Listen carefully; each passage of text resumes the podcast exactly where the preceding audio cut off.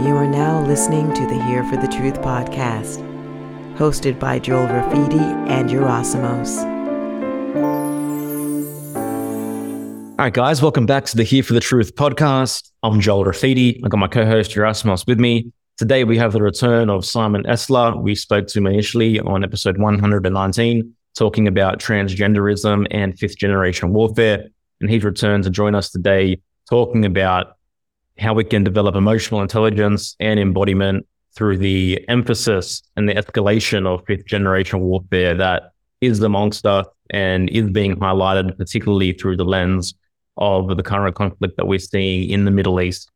Right before we bring Simon on, uh, just thank you for being here. Thank you for listening. You know, we started this podcast with very humble origins, and we really appreciate the growth trajectory that we've had. And for every old ear and new ear that is currently here, um, listening to what we have to share and what our guests um, have to come on and speak on, um, we're really grateful for that. So thank you so much. If you feel called on whatever platform you're listening, um, we'd appreciate you hitting that follow button, whether it's Spotify or Apple Podcasts, just so you can get these episodes uh, delivered to you weekly. And yeah, please enjoy this episode. All right, everyone, welcome back to the Here for the Truth podcast. Uh, another double episode week. Uh, today we have Simon Esler returning. He last joined us on episode 119, discussing transgenderism and fifth generation warfare, uh, premised around his new film, Cut Daughters of the West. Um, Simon Esler fights for free thought with every tool he has.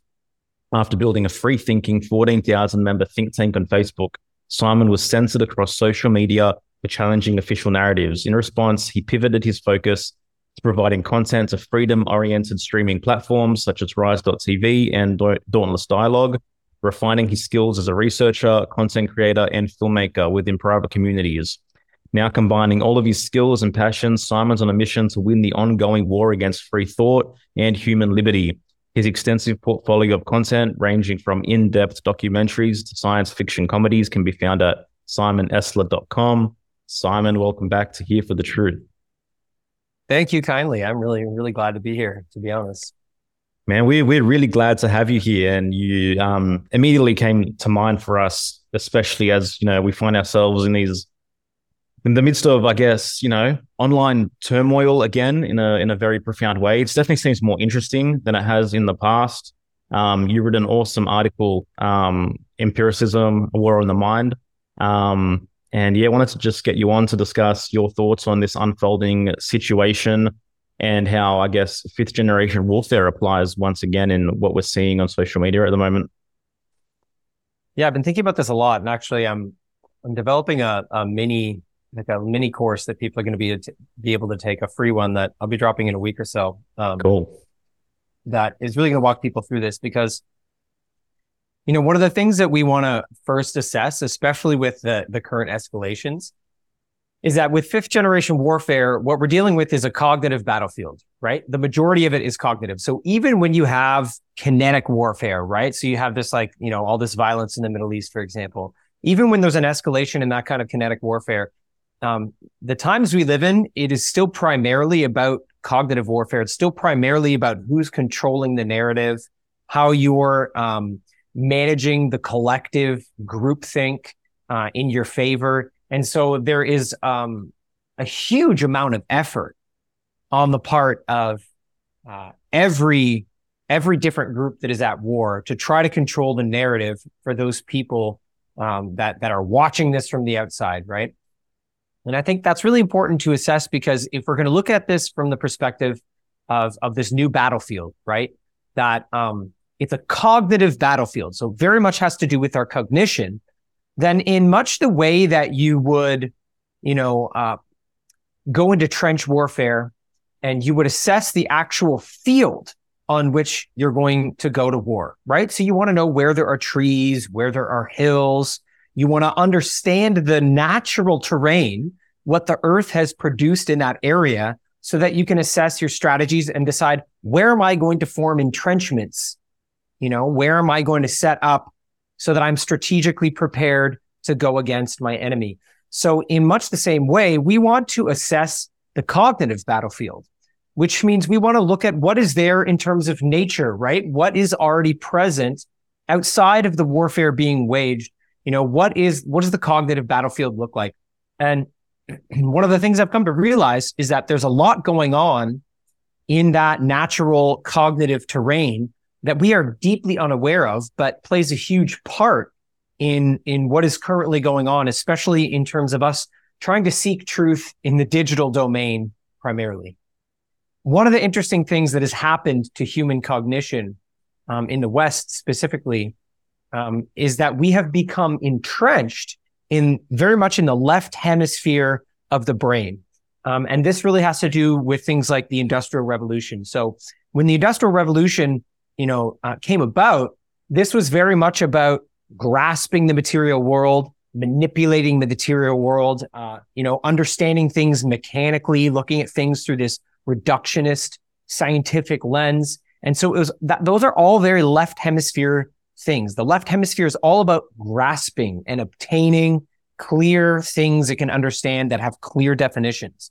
The left hemisphere is um, where we primarily use language. And so defining things into words and concepts that are clear and defined, um, that, that create a certain amount of certainty. That's all left hemisphere thinking. So in the industrial revolution, what happened was as a collective, we became very much entrenched in this left hemisphere way of viewing the world, that it's all about materialism, the material realm. And you can even see this in both communism and capitalism. Both of those are actually just different expressions of manipulating the material realm. Um, because like Marx, he was very much about material determinism. It was all about whoever controls the production of materials is actually controlling the direction of society. And this is why Marx believed that, you know, this proletariat needed to be awakened with this new consciousness to take back control of material production. Whereas capitalism is, you know, it's a different way of looking at the role of the material realm. So we very much became focused on this. But one of the tricky things that seems to have happened is that in this process of the industrial revolution becoming about manipulating the material realm and, and becoming the main force in designing the modern world around us. So now, you know, we're, we're here. We have the screen in front of us. Everything around us, you know, is lines. It's all sort of metallic surfaces. It's very like unnatural. This is actually the left hemisphere's way of viewing reality manifest in front of us. And this creates a kind of feedback loop so that the left hemisphere's view of reality is constantly reaffirmed by just living in the modern world. And this has become a strangely invisible process to us. What is lost is the right hemisphere way of experiencing reality, which really has to do with um, instead of explicit meaning and sort of rigid reductionist ways of seeing the world, it's more um, implicit meaning. It's looking at you know the the meaning in between, looking at doubt and contradiction and uncertainty. Um, this is where we explore spiritual concepts and experiences that that don't quite fit into the linguistic realm. It's why a lot of people really enjoy poetry because it points to something other than it gives us a sense of reality that can't quite be captured and that you can find this essence of meaning in between. These are right hemisphere ways of experiencing the world. This is the cognitive terrain on which we find ourselves. If you are in the West right now, you are in a collective where you are encouraged to seek out, to grab meaning and understanding in forms of certainty that are very rigid, very reductionist, very scientific, very materialist. And this is at the expense of being able to explore multiple different possibilities, contradictions, doubt, uncertainty. And so there are a lot of forms of pressure ongoing in the human experience right now where we don't realize the extent to which we're being pushed into states of certainty because of this collective entrenchment. And when you put that in the context of fifth generation warfare and the fact that it is focused on manipulating cognition, it's very important that we understand here's the terrain. We're all already sort of entrenched in this one particular materialist reductionist view of the world. And then you have fifth generation warfare that preys upon our desire for certainty. And one of the things that's really important to understand in all of this is, is the way we use narratives. So humans have always wanted to use narrative and story to process reality. You know, it's at the heart of the human experience. It's why the hero's journey archetype is embedded in all human stories throughout history. We have always sought narrative to process reality. But when we moved into this left hemisphere entrenchment, uh, what happened was the narratives just became kind of like very simple machines where they only share um, explicit meaning that's very simple, very certain. It gives that left hemisphere something it can grab onto and define and hold. Um, and so we we see that all the narratives that are being waged right now in this fifth generation warfare, they're very seductive because as we wade through the chaos and as things escalate, that desire for certainty and clarity is very strong in us. And so it opens us up to fifth generation warfare, to this narrative warfare that is ongoing in a very powerful way. Um, and that's, you know, that's just in the broad picture without getting into other things like, you know, tribal mentalities and what social cluster you're a part of and the pressure to stay in that social cluster and to join the narrative of that social cluster. So, you know, this is something I've been researching a lot and looking at a lot. And I think, you know, this is really, really important for people to understand the pressure on you to be certain about what is going on, especially through the digital medium is immense and it needs to be talked about. Yeah, man. What, what great intro. I've literally just like writing about this all yeah. day. So you caught me. It's yeah. all on I, the cusp. I, I, I did want to bring this up actually, and I know I know we could probably talk about later, but you're familiar with human design. I am. Yeah, yes. same here. And I've been looking at a lot of things through the human design lens. I made a post recently about just the difference um, just in terms of like the emotional centers being defined versus undefined. And, you know, you have people that are reacting from their extreme waves and then everyone else taking in that conditioning and amplifying it. And so when we have these major crises, you know, there isn't there isn't the space where people take to go, hey, let me wait out my wave or let me tune in and go like what's what's playing on me on an emotional level. Not to mention from the the ajna, from the mind, where there's this need, the conditioning is to be certain you know, like yes. that's the conditioning influence. Like I, I have to be certain. You know, so all it's it's interesting to view things from that place and obviously have a dialogue with people to understand what the fuck I'm talking about because a lot of people don't.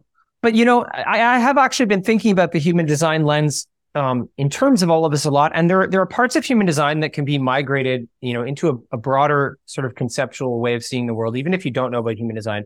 One of the primary things that it explains to us is that emotional intelligence uh, the nature of it is that emotions, because they're wave-like in their structure, they create meaning through time. So emotional intelligence never creates an instant sort of meaning and understanding. That's not how emotional intelligence works.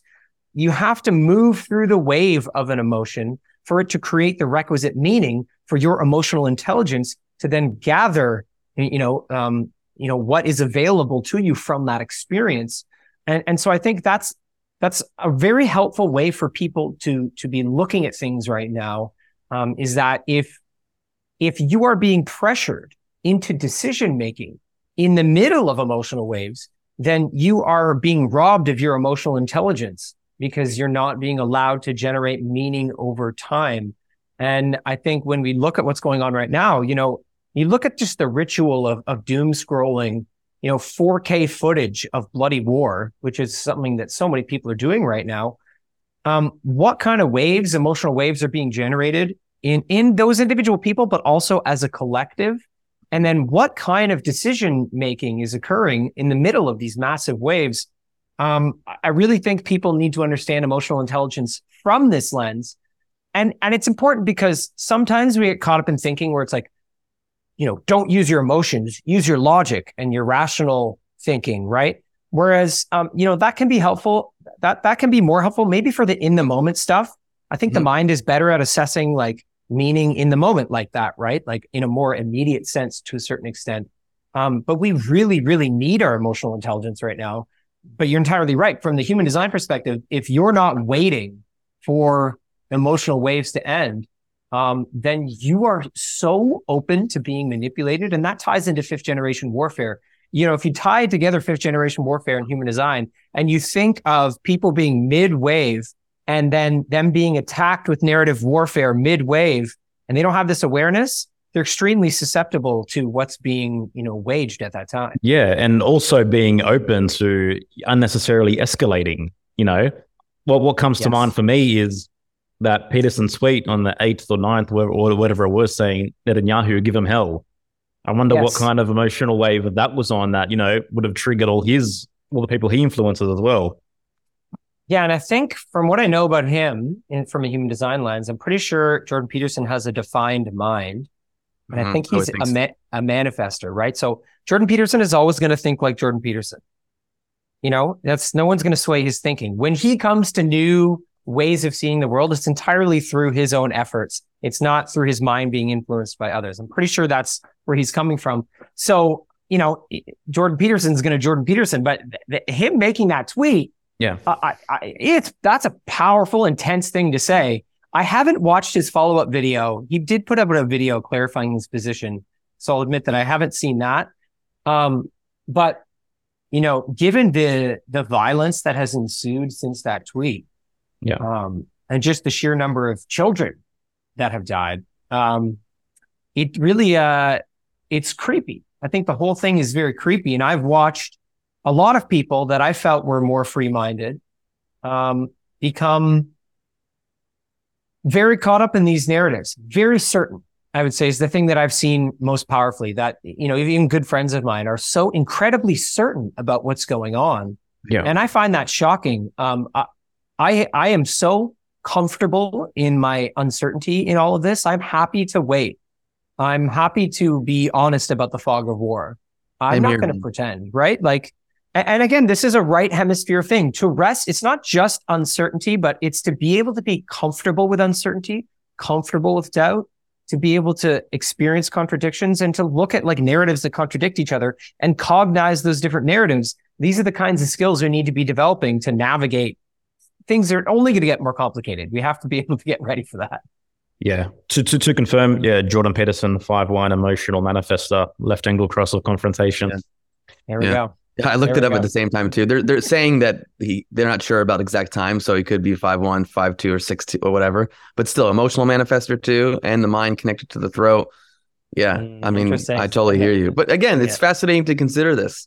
Yes, it's very helpful, and I think you know in the human design lens as well we are moving more towards right hemisphere, mm-hmm.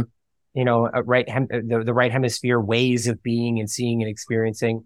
But I'm pretty sure that through the human design lens, also, this is the left hemisphere's last hurrah. So there's like a big uptick in all of these things that are shifting away. So you can see this, you know, the the left hemisphere is all because it's all about, you know, seeing things mechanistically. This is also how the left hemisphere um, helps us see the body. So when we want to see our body through the left hemisphere, it's what helps us see it as parts, you know, as organs and different aspects of this machine that are, you know, functioning together. Whereas the right hemisphere is about embodiment. It's mm-hmm. about that, that, that innate embodiment of being embodied, of experiencing the world from the position of embodiment, which is you know, all your senses at the same time, plus like intuition and that sort of implicit meaning that tends to, to find us in all these different ways through synchronicity and spiritual experiences. And, you know, you can see that very clearly. You know, of course, the last time I was on, we talked uh, a lot about the, the trans issue, but it's a good expression of that, of, of seeing the body as just parts. Mm-hmm. And you can just swap parts. Um, that's an extremely left hemisphere way of viewing the body and the self and the world.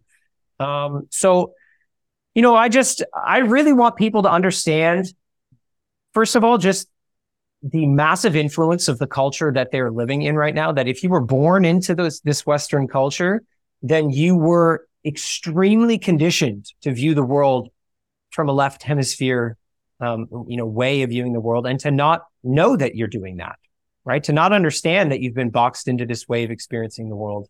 That's really important. And then I think just when we consider the impact of technology and social media on people, uh, that just that amplifies all of that like tenfold, in my opinion. Mm-hmm.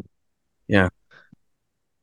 Well, I was going to also just say too, even you talk about embodiment in our bodies and, you know, the, the solar plexus, the emotional center rules the nervous system, you know, and, and being in touch on that subtle level with your body, what's going on on a sensation level, you know, that is, I think, on a lot of ways, the essence of embodiment, really being connected to yourself in that deep way and knowing what's happening and knowing, like, oh, there's something that comes at you, a stimuli. Where, how, why are you triggered? What's happening in your body that gives rise to to emotion and thought forms, and and to be able to have capacity within your nervous system because you know we're we're traumatized. Like human beings are traumatized, and all of us are to the degree that we are, some more than others.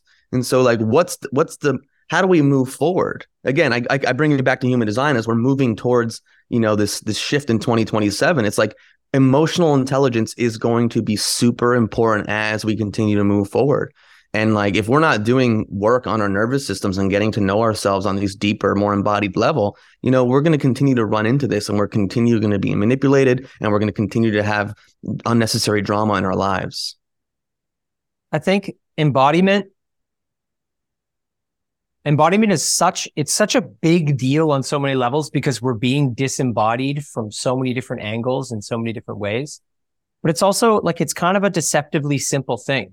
Like first of all you know in fifth generation warfare in um in the citizens guide for, to fifth generation warfare the the book that was put out by um, general michael flynn and sergeant boone cutler they talk about this. They talk about dominating the physical domain as opposed to the digital domain.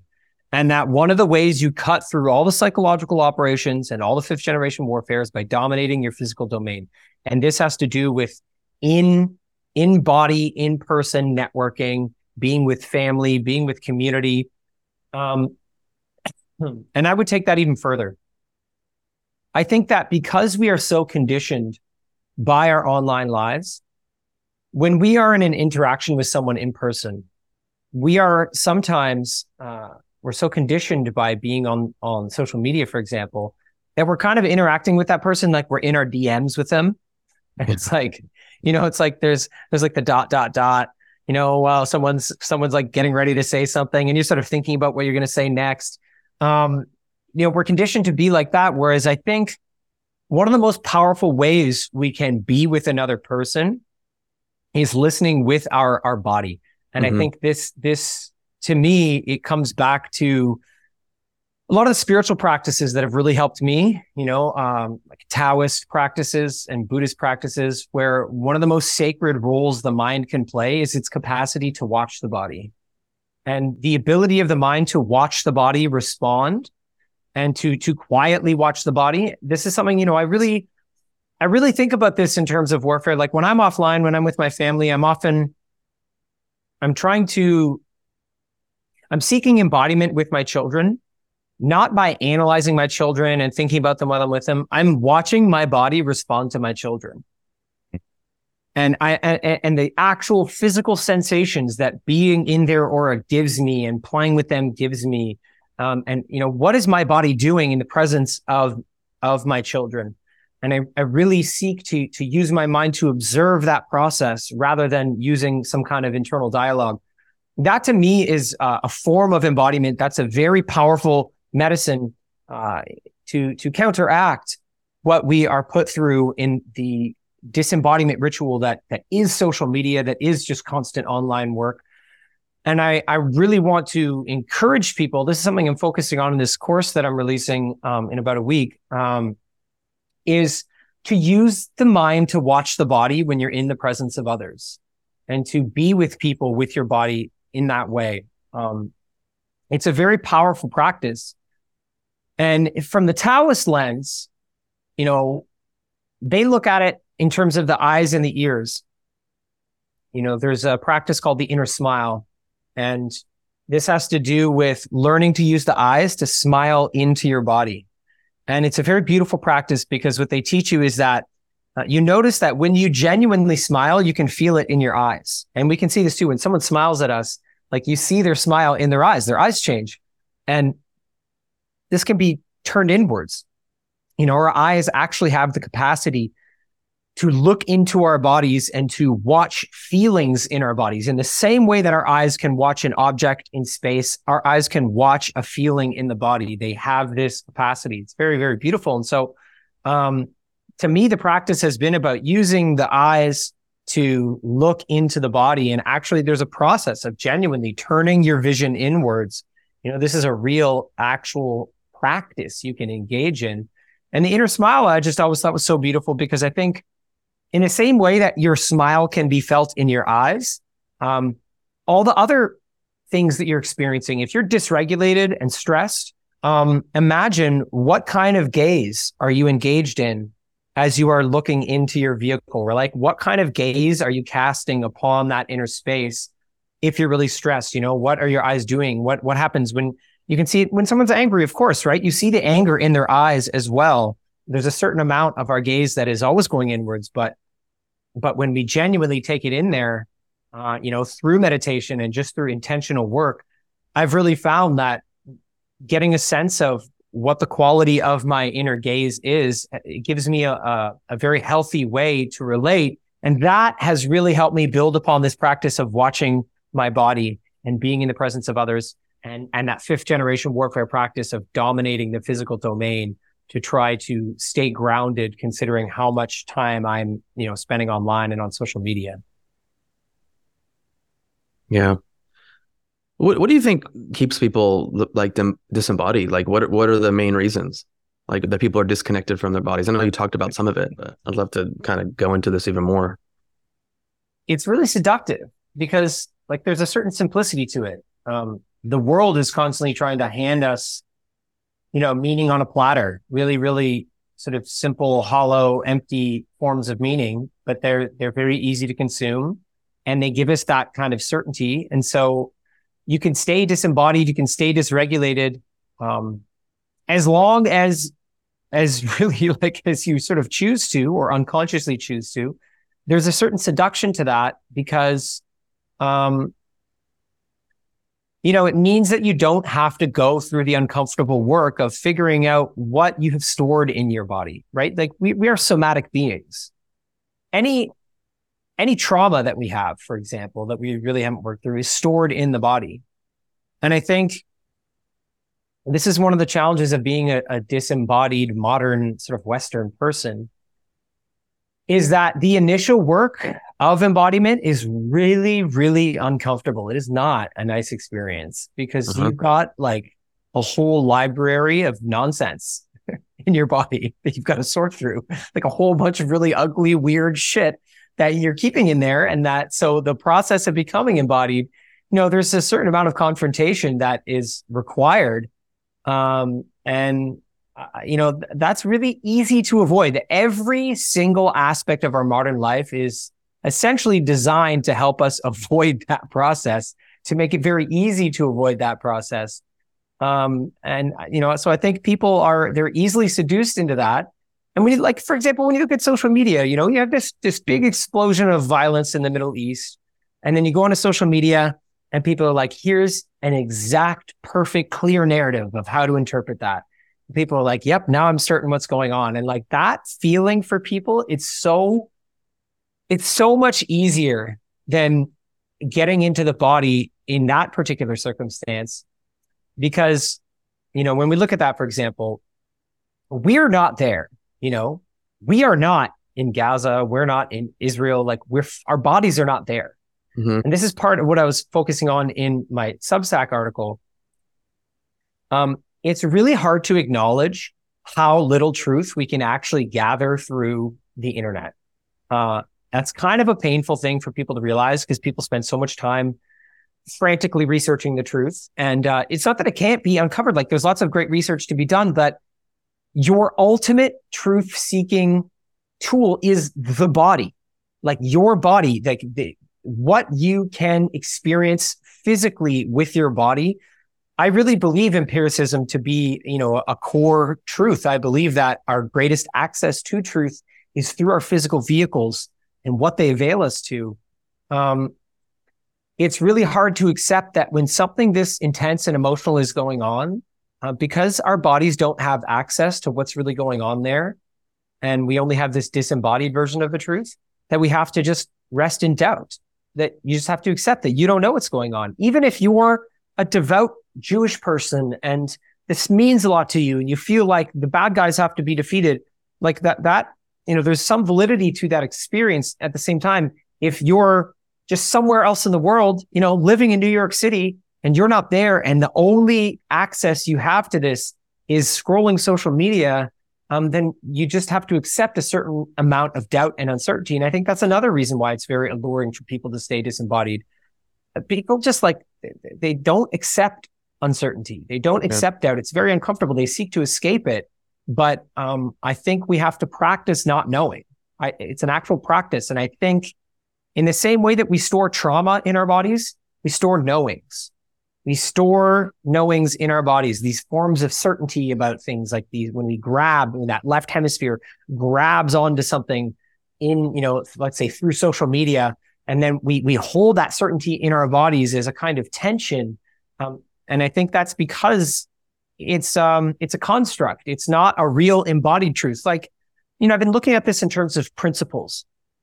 I think when you become a principled person, principles are things that you embody. They're not mental exercises. You're not constantly, constantly doing mental gymnastics to sustain your principles.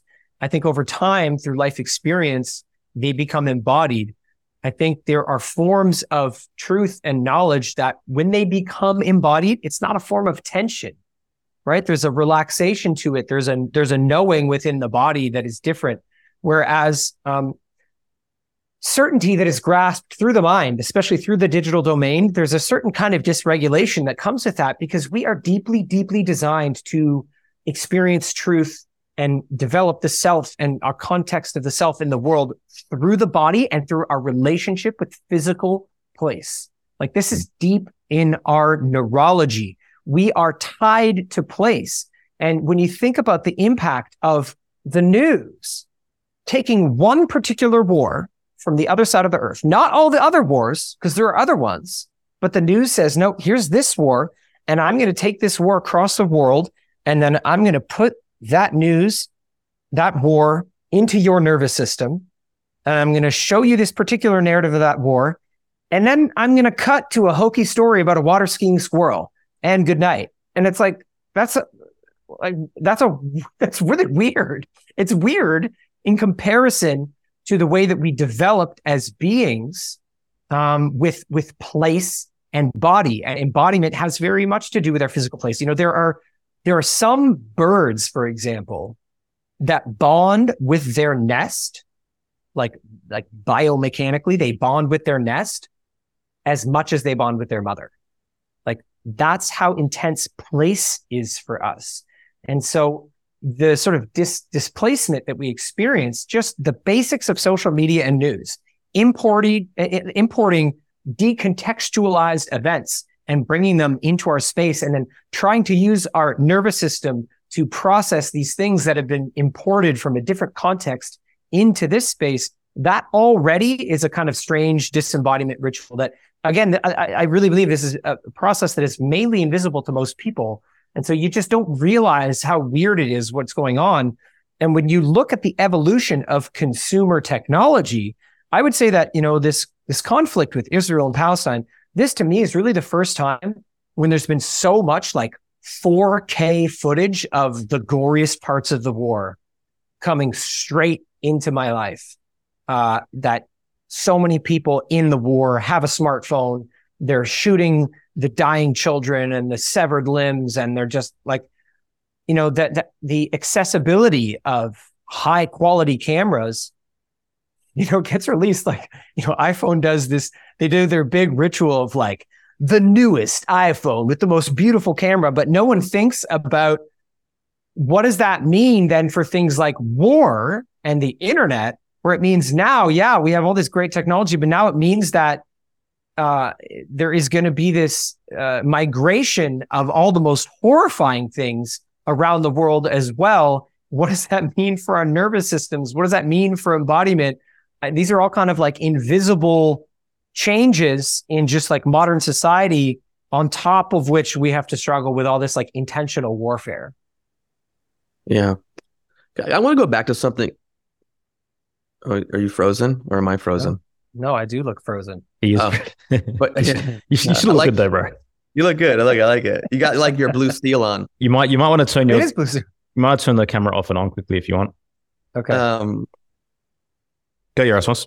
Oh yeah, I wanted to say just because you brought it up a little earlier about like a person being in the place versus a person not being there. But do you also think it's true that someone who's actually there and they're they're under this trauma and they're they're being impacted in this certain way that I mean it's understandable that if a person that's in warfare or in a war zone that it might be more difficult for them to you know have the space to maybe be a little bit more detached to pursue you know some objectivity. Like yes your body you know being in bodies is important but like everything we said at the beginning about being emotionally defined like your your behavior and your thinking and what you're sharing you know can be extremely biased uh, because you're under you know you're you're dealing with such uh, trauma. Whereas someone who's not there you know may have the time and the space and the detachment to to explore to do some research and to see things in in a in a different light. Whereas someone who is in a particular country and receiving like the specific news from that place on top of being in a war zone they may not be able to see things from a certain place. And so then arguments happen from that place. Do you know what i'm trying to say? Yeah, and I think like let's take the context of what's going on, right? Um there's generations of trauma that have led to this this conflict in the Middle East. Like you have generations, generations, generations of trauma. So um, you could say arguably that that none of that trauma is really being healed, right? Uh, so in terms of the people who are in that zone, uh, they first have to contend with what is trapped inside their body uh, in terms of what they've lived in their lives. Then on top of that, they have what whatever intergenerational trauma is ongoing in their their family line. Um, so that has to be contended with. Um, and I think, you know, my mind always wants to go to the people that have maintained a perspective that is that broad and that far reaching through time.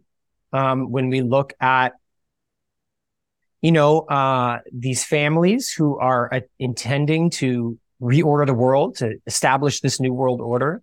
I think there is some knowledge and awareness of the kind of quagmires that get created when you just traumatize different groups and pit them against each other.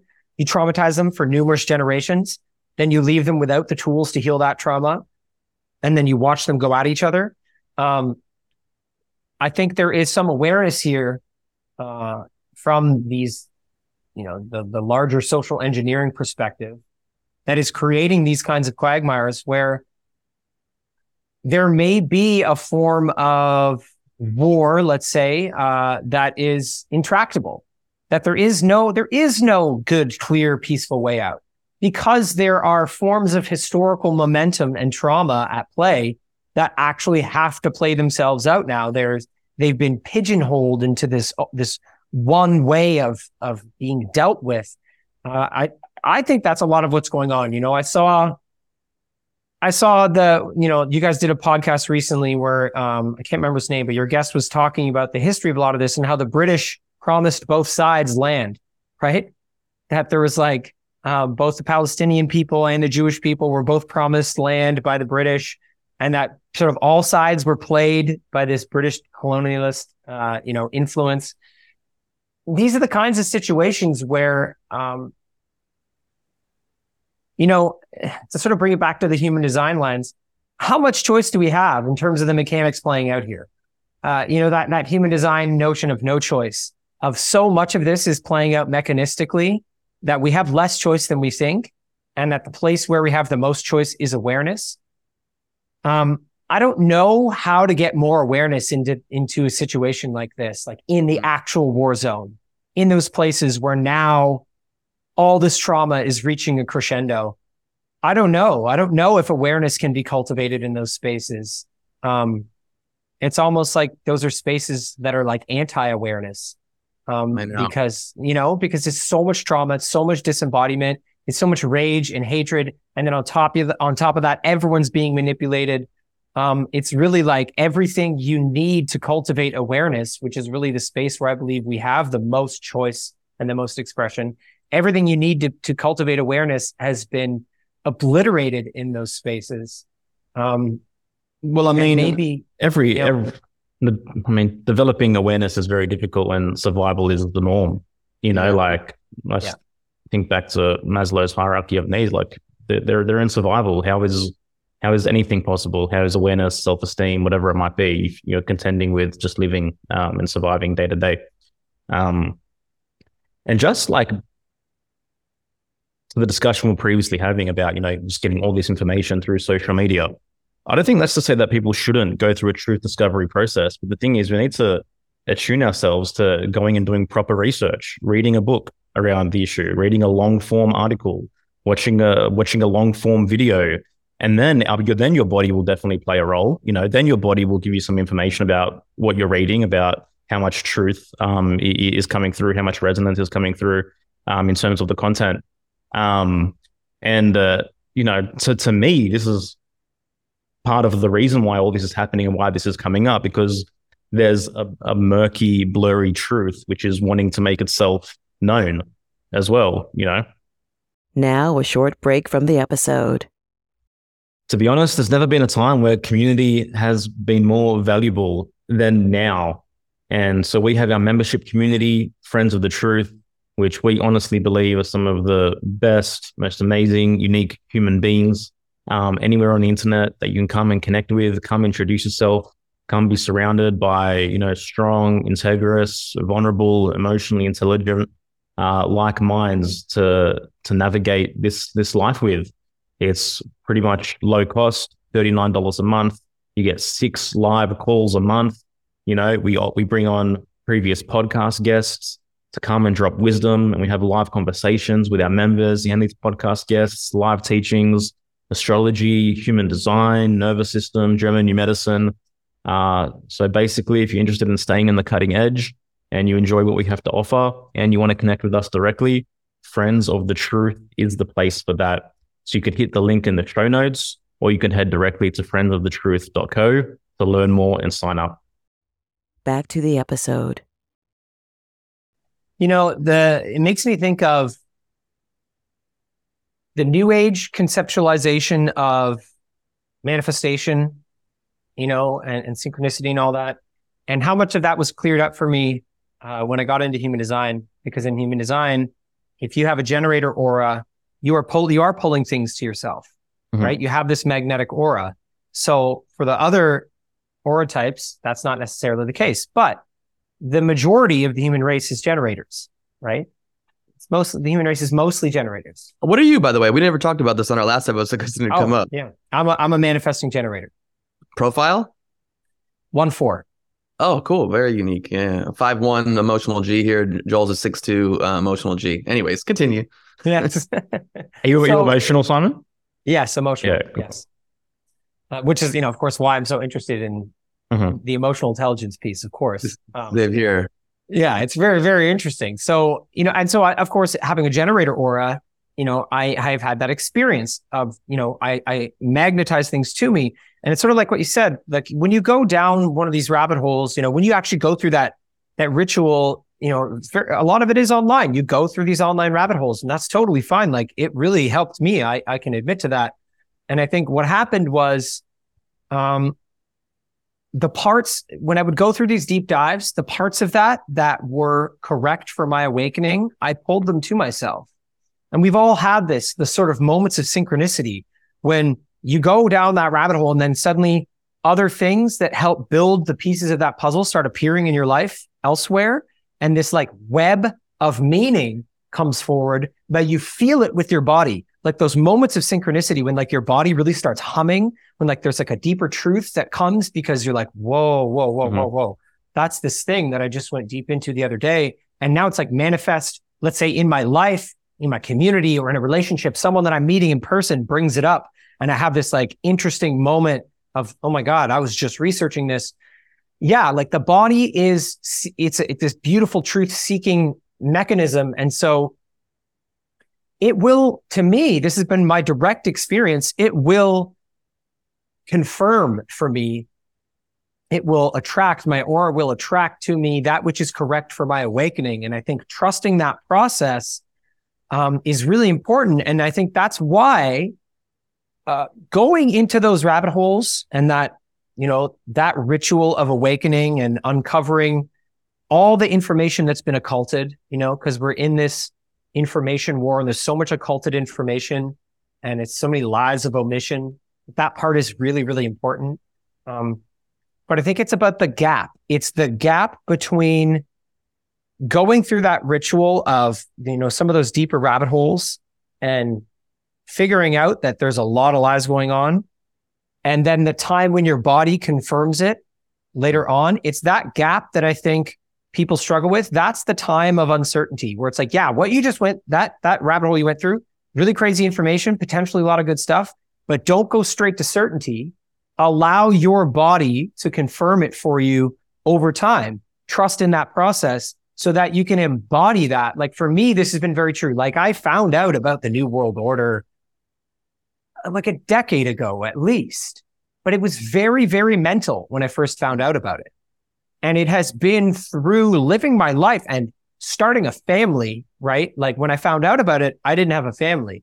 And then starting a family and then watching that my family was a target in this war and being able to observe that and live that, uh, you know, that for me has been very powerful because it allowed me to confirm, to embody, to understand the war that I'm in with my body so that I'm not speaking constantly from um, this disembodied state of, of conspiracies, of mental conspiracies, but rather having really sought for myself, you know, whether or not this is true and then seeing it in my community, you know, noticing COVID was very, very obvious, seeing the way that it impacted families, watching how other families processed what was going on. You know, all of this, it's become very clear and manifest in my community. And even, you know, I went to the Million March for Children protest um, here in Toronto. And um, again, this was a very powerful experience in terms of dominating the physical domain. I've been doing a lot of research and, um, you know, creating some content on how what we're faced, a lot of what we're faced with, with gender ideology and critical race theory. This is, of course, neo-Marxism, but there's a lot of pushback and confusion about that. A lot of people saying that has nothing to do with Marx. You've never read Marx. It has to do with capitalism. Gender ideology has nothing to do with Marxism. So what was really powerful is I went to the 1 million March for Children and I actually first went to the counter protest and there, the counter protest was being led by active neo Marxists who were holding signs of Karl Marx. They were chanting, trans rights are workers' rights. So they were actively merging the ideologies in front of me. There was a woman standing with a bag that said transgender Marxism. So, you know, I got to go and see these people, watch what they were saying, meet them in my community, get into aura with them and gather that information that was very powerful for me because it allowed me to build that embodied foundation of what is going on. And I think this is a really important practice. Yes, research this war that's going on. Like research, you have these, these globalist entities and they're attempting to destroy nation states so that they can reorder the world and create this centralized global power. That's true. But how is this war manifest in your community specifically? And that you have to do embodied work. You have to find where this war is manifest in your community. I'm to give another really clear example. You know, in researching the impact of gender ideology on girls and doing the research for my film Cut, I of course saw some of the worst of the worst. I saw some of the, like the nastiest drag shows with like the most perverted men in scantily clad clothes being very sexual with children. You know, I saw the worst of that. But then when I went and looked at how that was manifest in my community, um, I don't agree with this going on. I don't agree with Drag Time Story Hour, but it really was just sort of clownish men in dresses, just reading regular books to kids. It wasn't sexual. And so if I allowed my nervous system to get plugged in to that really outrageous version of, of what's going on and seeing the very hypersexual drag queens, and then I take that mentally created uh, you know experience that i got through the digital dom- domain and then i go and i try to stop this in my community say stop sexualizing kids but then i show up at this drag time story hour where it's not really sexual then i do become this purveyor of misinformation disinformation and i do mm-hmm. a disservice to my community so the manifestation of this war in your community has to be assessed by you and not uh, you can't use the digital domain to assess how this war is manifest in your community. Yeah, well, it's similar in the ways that you know I feel like the social engineers try to collectivize our thinking into conflating the most extreme individuals and groups of of, of either side and painting the entire group with that brush. You know, whether now people believe, you know, like Hamas represents all Palestinians, or whether like the most extreme Zionist IDF supporters, you know, represents all of all all Jews. Like it's simply it's simply not the case, you know. But of what in watching social media, I'm seeing how easy it is for people to revert to that collectivist tribal way of thinking when there's a narrative that supports their preconditioned biases. Yeah, yeah, they want what matches what they're feeling. This yeah. is a really it's a really tricky trap. And and you're right, the social engineers know how to create narratives uh, and and and you know psychological operations that match the trauma that they have ensured that people have. Like the trans issue is a very good, you know, it's a very good example of this.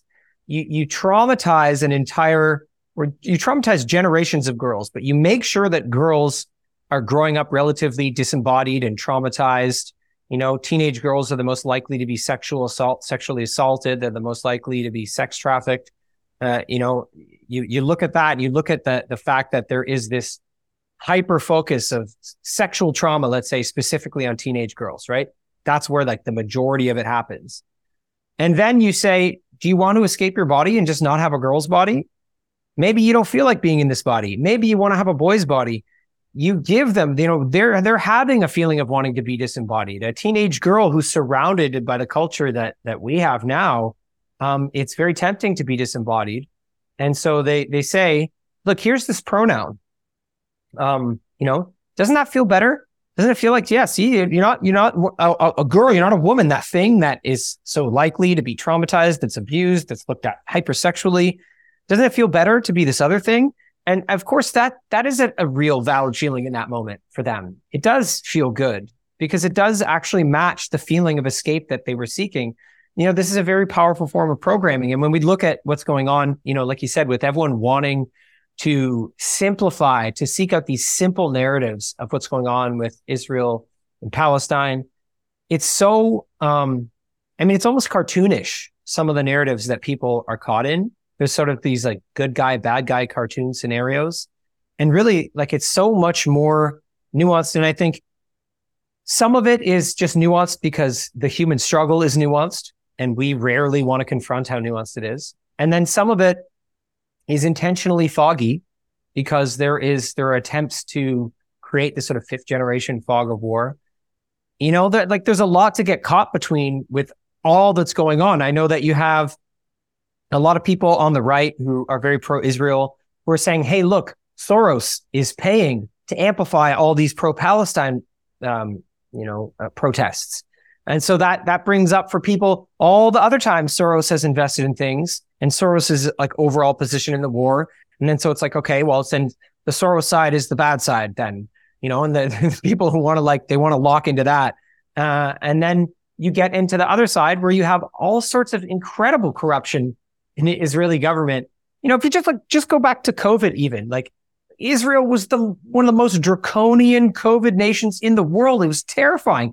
There's people right now just trying to fight against the Israeli government to acknowledge the number of vaccine injuries that are ongoing yeah. there. I mean, the the, the yeah. amnesia is crazy. Netanyahu literally on an, in a video interview admitted that he was using his people as like lab rats, like they're experimenting. That's right. We're, that we're, was one of the deals they made with Pfizer, I think. Yeah, we're going to become Pfizer's lab. Yeah. yeah. Yeah. Yeah. So, like, I mean, why? Why would you trust this person now all of a sudden then? Why, why, why would he be the, the, hero of the story? But again, we want those narratives. That's mm-hmm. part, you know, we try to process the world in that way. And we just have to be aware of the fact that we seek out those narratives and that, um, you know, what about narratives that are, that are more metaphorical and symbolic. What about interpreting the world in those other ways right now? What, you know, I've been thinking about this. Like, what, would, what would it be like if the news, if the news broadcast was like metaphorical and poetic? And like the anchor sat down and like it gave you an update about what was going on with Israel and Palestine, but just through like poetry and metaphor. uh, you know, I, I Give us give us give us an example. uh, pretend pretend you're a right-brained anchor anchor man. Generations of haunted trauma have emerged in the Middle East, with the ghosts of the past warring with future trauma and technology overwhelming the population in ways they can barely comprehend as they sink into a sea of disinformation and narratives. Right. I would love. there we go. I would love that. You're I hired. You're Yeah, hired. I'm creating a whole. I'm creating a whole new global news network, and uh, we're hired. the, the Right Brain News Network. Yeah, yeah. You know what? The interesting thing about this particular issue, you know, in the context of fifth generation warfare, is like we don't even know what the mainstream narrative is right now. It's not clear. I know. I, I, I can't- I'm kind of enjoying it. Like I, I'm kind of enjoying the fact that it's forcing everyone to really, really dig deep in their inner authority here. Like you look at the human Yeah. design perspective. Again, it's like we have these big rituals. Like COVID was this big awakening ritual, but obviously wasn't enough because I see a lot of people who are right back to being entrenched in the way a lot of people were during COVID. So what is this collective ritual? I think it's a push for deeper inner authority. Well, it's it's interesting too because you have people, let's say, that identify as being Jewish. So for many of them, they're immediately aligned with Israel, but they consider themselves like more radical or more leftists. So then they're seeing all these leftists and they were like supporting BLM and all this stuff, and they're seeing all these people that are supporting Palestine. So they're having this mind fuck. And then their algorithm for the last however many years isn't showing them all the conservatives that are supporting Israel. So then they assume everyone is against them and chanting death to the Jews when that's not the case. And it's like this weird interplay of like social media and narratives and ideologies. And it's wild to witness. Yeah. It's yeah, it's crazy. You're right because the way that social media was designed to create echo chambers isn't functioning the same now. It's a completely different phenomenon, and I mean, I I don't know how we're going to come out the other side of this, but I, I think, think- one of the biggest distinctions which needs to be made clear and which people really need to understand is that there's a clear distinction between the state of Israel and Jewish people. Most Jewish people don't live inside Israel, and most Jewish people, their values don't align with the state of Israel. But in our minds, we hear Israel, we're the state of Israel, and we automatically assume all Jews fit within this value system when that is a lie. and also the Jewish identity, like there's some confusion there because like the Jewish identity is religious and it's ethnicity and like it's it's a lot of different things. It's not just one. Like, um, you know, there's people that convert to Judaism, then there's people that are Jewish bloodlines, and then there's people that are, uh, you know, devoutly religious, and then there's people that uh, just you know wear the Jewish identity from a more uh, secular perspective. So that even just the Jewish identity, it has a lot of different forms of expression, you know, socio-culturally speaking. And so it's not even an easy thing to pin down in and of itself. And then Uh, there's just like you know- this, this the secular person that doesn't really give a fuck. But sure, I'm a Jew. I was born as like, but it's like Yeah, you know, exactly. I have friends, I have so many friends like that Yeah. who are like, they're not even posting about it. They don't want to even be involved, even though like they're from a Jewish family. Like it's just not on their radar because it's just, you know, they don't have that. But then, you know, there's other things ongoing too. Like I know that there's, you know, there's the I can't remember what the program is called where they they they pay for Jewish youth to come to Israel and they go through what is that called? Birthright? Yeah, the birthright program. You know, that's an interesting factor as well, because from what I've heard, um, a lot of that is focused on a certain amount of re-traumatization in terms of like, you know, looking back at the Holocaust and the plight of the Jewish people. And so some people have come forward saying that some of the birthright, and it is not my opinion, I'm just sharing what some others have shared with me. And I've, you know, I'm Mhm. I'm open but uncertain, of course, Mhm. uh, that there's some attempt to continuously re-traumatize the younger generations of Jewish people to sort of hold this idea of the Jewish, um, you know, Yeah. victim mentality based on what had happened, so that that can then lead to you know programming later on. You know, some people that take that view as well. There's so many ways to look at this and to to recognize that no matter what, we are dealing with all different forms of groupthink and tribalism and all sorts of different factions and expressions of that. And, uh, you know, that's a really, really messy thing in and of itself. Um, and so I'm, I'm, I'm getting a little more clear on, on what's going on, but I'm still resting in quite a bit of uncertainty and just watching And I just, I really want people to recognize that you don't have to be certain about what's going on. You do not. You do Yeah. not have to be certain. Like notice the pressure of that and, and relax. You know, in, from a human design perspective, if you have that, that open ajna, you know, there is that pressure, like you were saying, the pressure of certainty. Um, you know, I, I, I have, um, I have an undefined root, you know, so I, I, Mm, get the root too. pressure all the time.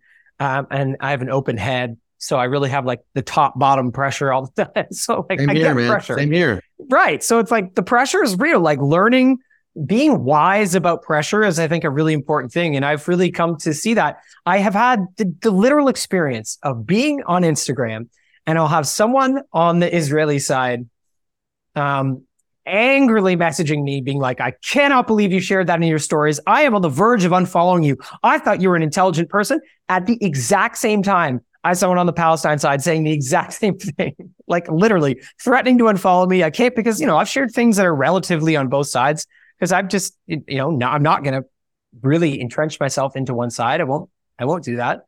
Um, and so it was really interesting to see that manifestation of like the emotionally charged individuals on both sides, both threatening to unfollow me, both saying you shouldn't be sharing this. You should only be sharing what reaffirms my narrative.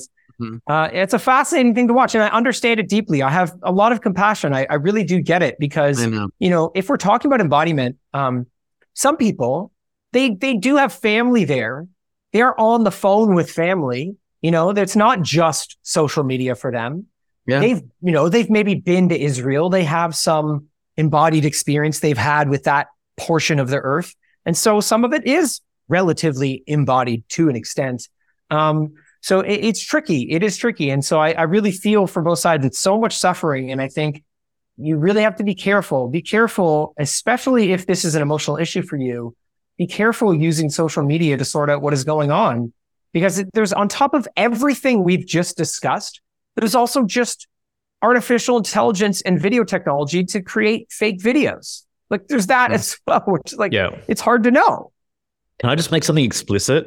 Like threatening to unfollow is like the weakest fucking form of emotional blackmail ever. Like we do not give a fuck. All right. Yeah. I know. I Yeah, know I- it's really wild. And this is in like a private message where like, Hmm. uh, if you want, I guess, like I, you know, It's the uh, most amusing thing to witness on social media is the like unfollow. I'm unfollowing you now. as if it's Okay. like how about you? How about you just unfollow? You don't need to mention it. You just do it. You know.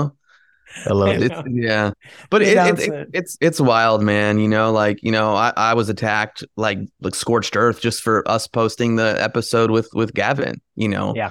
and Yeah. like trying to look into the historical elements of this. You know, in terms of the creation of it. But if you have a certain ideology and you're there in Israel dealing with this and have friends of friends who've been kidnapped, like I understand, you know, the pain and the suffering. And if you have a, a very, very specific belief about what's happening, like even bringing this conversation up and exploring this is, you know, highly, highly triggering. So, But you know, how much of that pain and suffering is coming from you going onto Instagram and watching the footage of children mm. dying? Like that's still, even if you're personally connected, that is a deeply traumatic ritual to be engaged in. Right? That like that. Dude, this is what I'm saying. Like, we got banned from TikTok recently, you know, just for our simple reels. But it's like TikTok has no issue with the goriest parts of Yeah. what's going on Yes. being going going viral, right?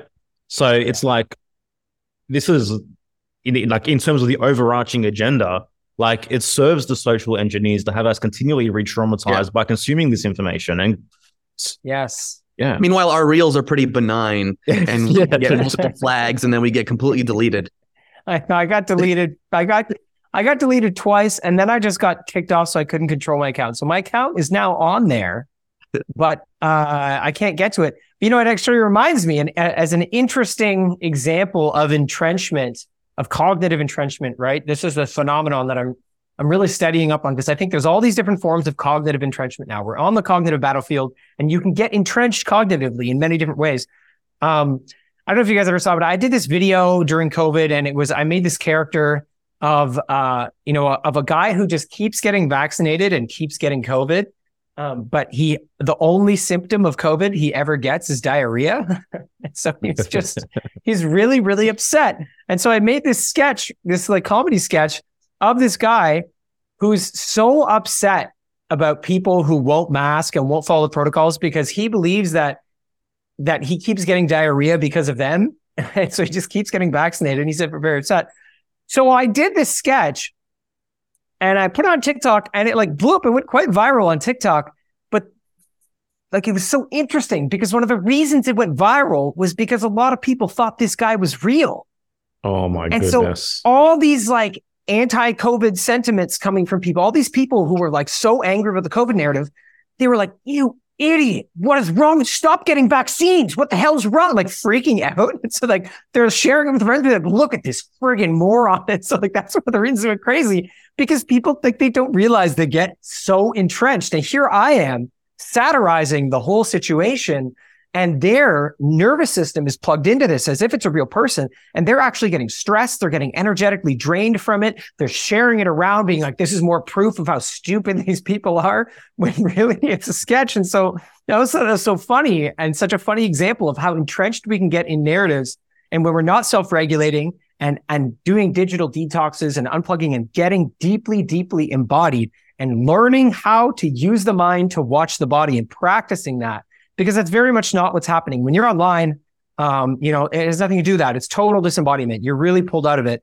I watch this with my children as an example. You know, my kids love video games.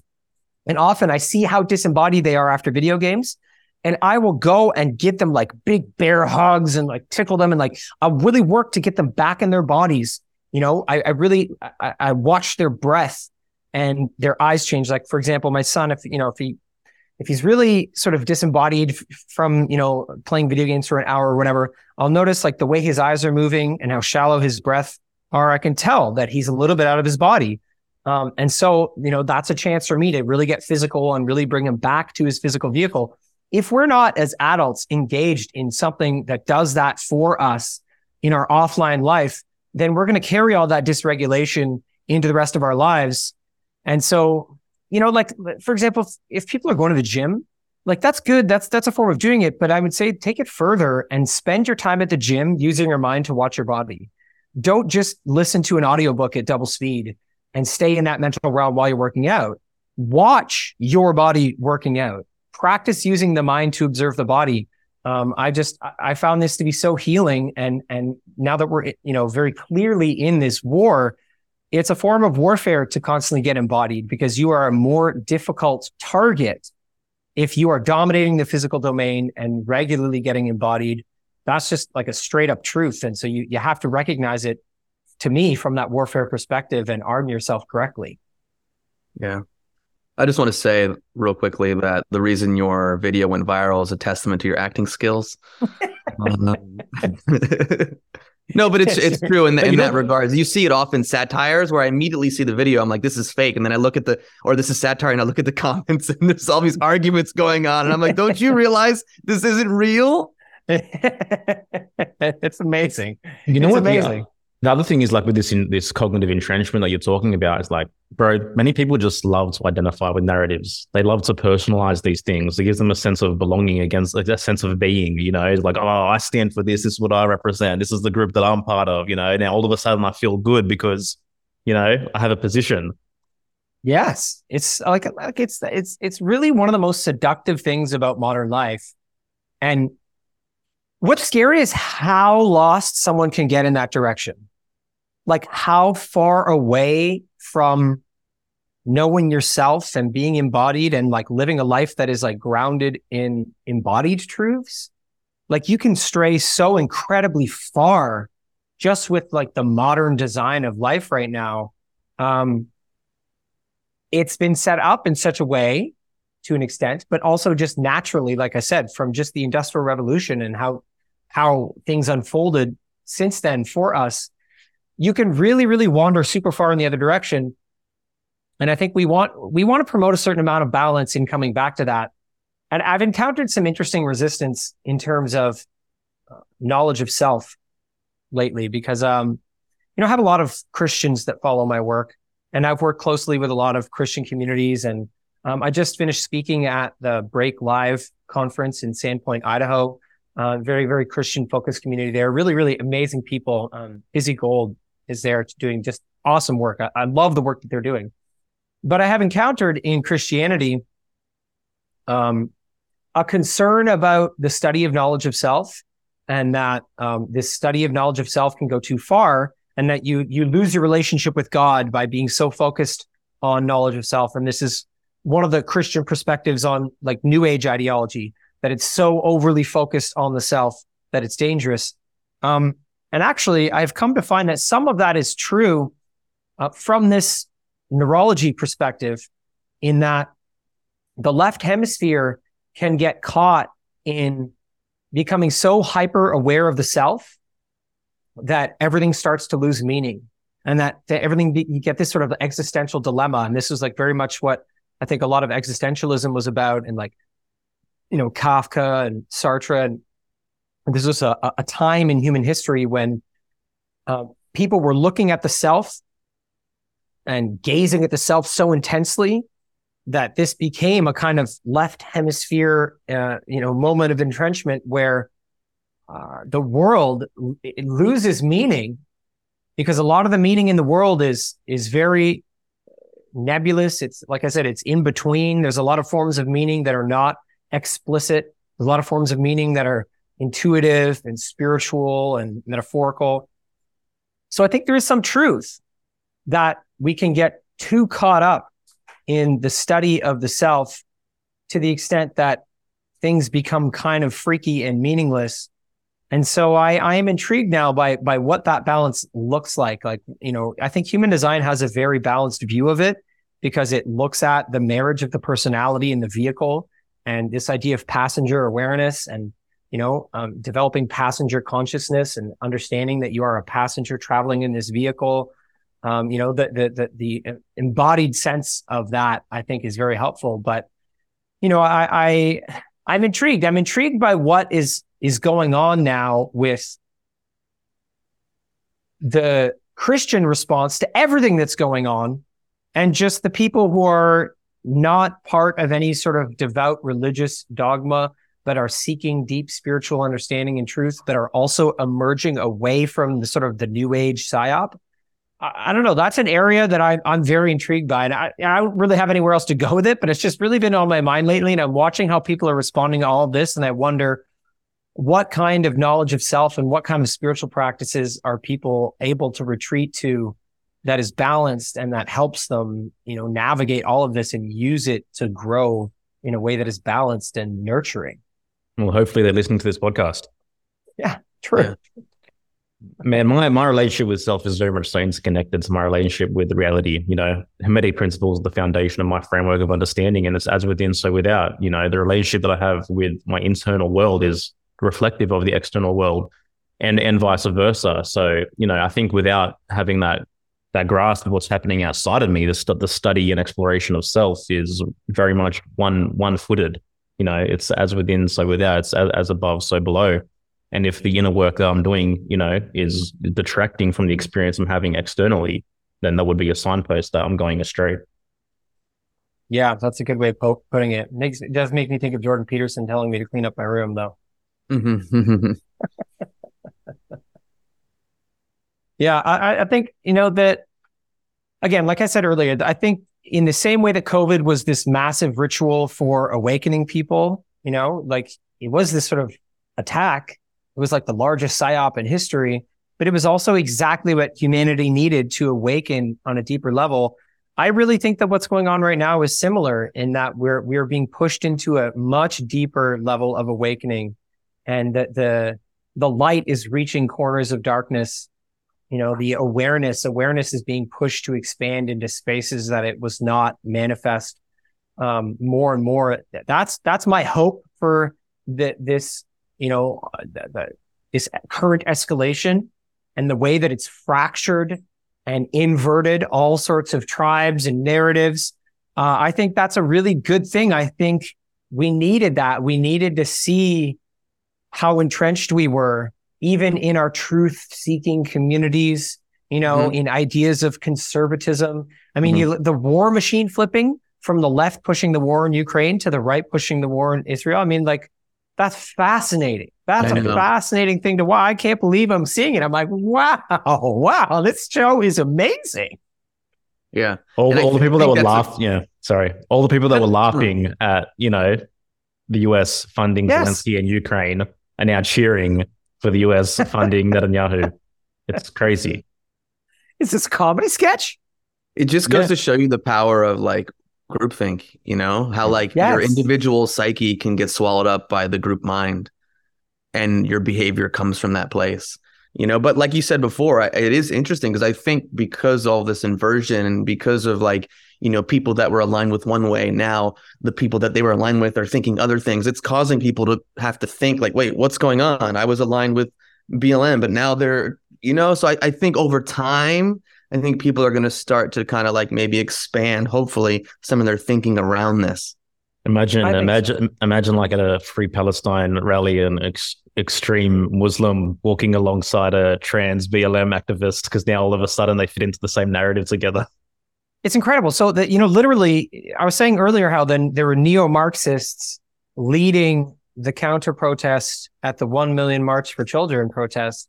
Those same neo-Marxists then went and literally set up a table at the pro-Palestine protest uh, to recruit people into Marxism, um, saying that you know this this recent these recent events this is now is the time to become a Marxist, um, and that you know that's really that was one of the first things I noticed. I was like, very, very interesting. Interesting that that's what's happening at the same time because um, when the one million March for Children protest was ongoing, Trudeau he was very much aligned with the Marxists, saying that this is hatred, this is anti-LGBTQ hate, this is anti-human rights, and then this new war comes along, and now all of a sudden Trudeau is against the neo-Marxists. And you know, when he first came out, he was speaking very, very pro-Israel, all this stuff. And so, you know, watching those allegiances sort of fall apart, um, it also makes me think of the, you know, the Chinese Communist Party. They put out a book called Unrestricted Warfare, and this is essentially this is by the people. It's by two colonels in the People's Liberation Army of China. You can get this book. It's very interesting because it's essentially their assessment of the birth of fifth generation warfare. So Okay. from the Chinese Communist perspective. And, uh, you know, they state that while war used to be about sort of alliances, you'd have these like global alliances and, you know, countries would ally with each other. And then you'd have like this one axis versus another axis. They state that, you know, one of the things that's happening in this new form of warfare is that it's all about self interest, just rotating self interests. And that all the different entities involved in every war now, you have to look at them all as self interested enti- self interested entities. You can no longer consider these long-standing alliances as anything um, that is, you know, stable. Yeah. And in fact, the the sort of the way they talk about it is that, um, like in warfare, you have you always have three tiers of warfare. You have your um, your uh, uh, strategic objective, right? That's the top focus of the war. Your strategic objective, right? Win the war. And then under that, you have sort of primary strategic objectives. And then under that, you have the operations and you have the operations that you have created to achieve your strategic objective. And then operations are made up of tactics. And so the way that the Chinese Communist Party looks at it is that while you may have uh, your primary strategic objective that is the same for, let's say, the United States and Canada, the way they look at it is that the self-interested uh, objective is at the same level now as the primary strategic objective that merges those entities. And so the countries and the entities and the groups that are, you know, engaged in all these different forms of warfare all around us, there's that self-interested level that is now at the same level as the primary strategic objectives that used to create these alliances in warfare one of the reasons I think that's such an interesting insight is because when I look at the groups that we're up against, you know, these sort of satanic, globalist, like Luciferian groups, uh, they're very hyper self-interested. That's part of their religion, right? They're all about that. And so when you look at what's going on right now, it's interesting to wonder how much self-interest is driving the alliances between these different elite groups and individuals. Um, and what if their self-interests misalign? To what extent will they betray each other? You know, that's another, I think, sort of uh, very seductive narrative that we're mm. up against an elite group that's very coherent, that they're like one team, always working together. It's like us versus them. No, I think there's a deep amount of self interest in, in those groups and in those individuals. And so it's also interesting to wonder what in the ongoing warfare that we're observing as we see this like struggle to install a new world order and the struggle to maintain human liberty and protect nation states. What is playing out that has to do with self-interest and betrayal within the ranks of our enemy? Um, you know, and, and, and how might that manifest in terms of narratives and events? You know, I, hmm. I don't know. I don't know. Like, uh, I, I like to consider that often because I know that there was a time when I was more likely to believe that there was a sort of unending alliance between this elite class and that they they work in like perfect unity. And i really don't i don't think that's true. And i don't think that's a, a clear a clear narrative to get stuck in. Yeah. No definitely something to consider man. One thing that i love about living in mexico is that this this ideological subversion this presence is just not here. It's it's not here. Like you talk about how it manifests in my local community, like it doesn't. You know, like yes. people here don't care, man. It's just it's not present in the same way that it is like in more Western nations. It's beautiful. I mean, yeah. I, and I think that's that's true for a lot of people to a certain degree. When you compare the online outrage machine with your actual community, mm-hmm. there's so much just like peace that you can mm-hmm. access and mm-hmm. just like daily life and I've noticed this, you know, when I released Cut, I really noticed this that there was um, a lot of people who don't want to do anything about the issue. They just want to be a part of the online outrage machine. Mm. And that's it.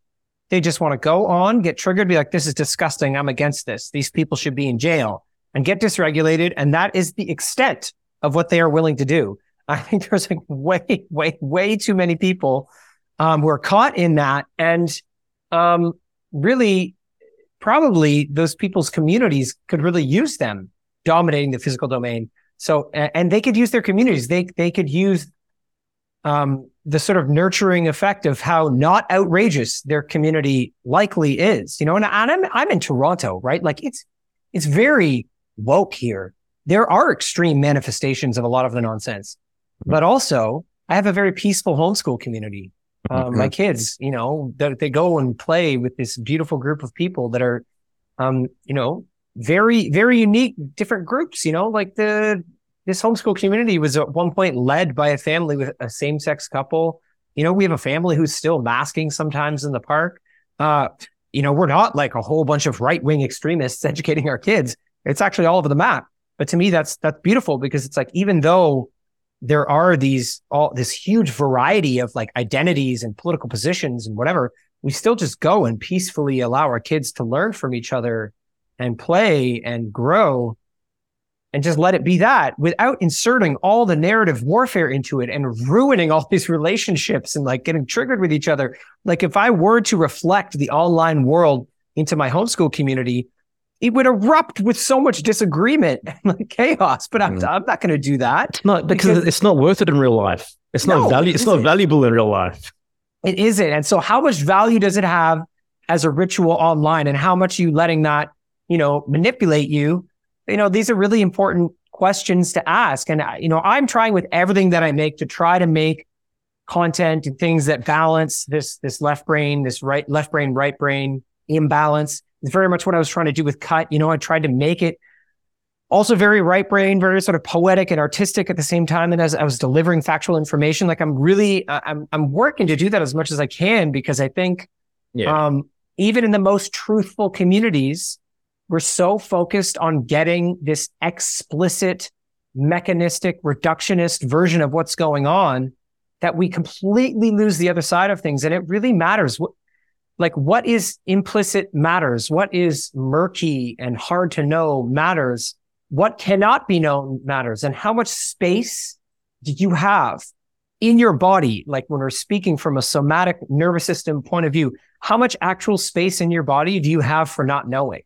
Because yeah. if your body's filled with knowings filled with certainty then you're actually stuck with that in your vehicle. And I think that the practice of not knowing is also the practice of regulating, of becoming like empty of all this social engineering. And that requires the work of embodiment, that uncomfortable work of confronting what's in you and, and letting go. So, you know, in this course that I have coming out, this is one of the practices I'm encouraging people to do, you know, start to go through the things you feel certain about in terms of what's going on in the world and notice what happens to your body when you just let go of that certainty you know when when you let it go when you when you stop being so certain of that um, there might be initial instability but my experience has been that when i start to decondition myself from that perspective i'm actually much more relaxed because i realized that i was upholding that certainty in a physical way and um, you know makes me think of something that that osho once said um, he was very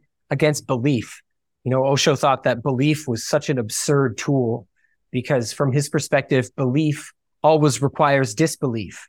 That you automatically, if you have a belief, there's some part of you that disbelieves and you have to try to push away the part of you that disbelieves and try to like uphold the part of you that believes. And he stated that um, the antidote to this is actually instead of using belief, use trust. And the only way to build trust and to embody trust in your life path, in your, you know, in, in the life that you're living is to move through doubt.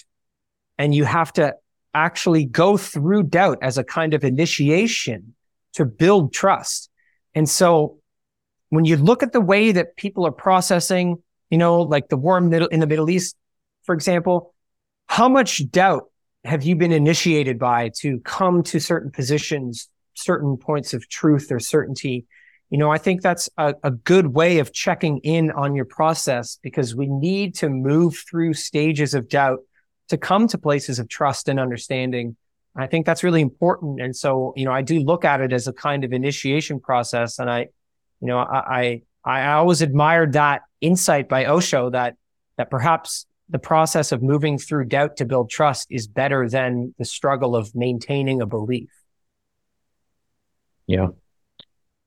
No, that's that's not to say that like you know objectivity isn't needed and isn't isn't necessary. Um, you know, we do need to stake our flag in some some arenas. You know, certainly. But I hear what you're saying, man. Absolutely.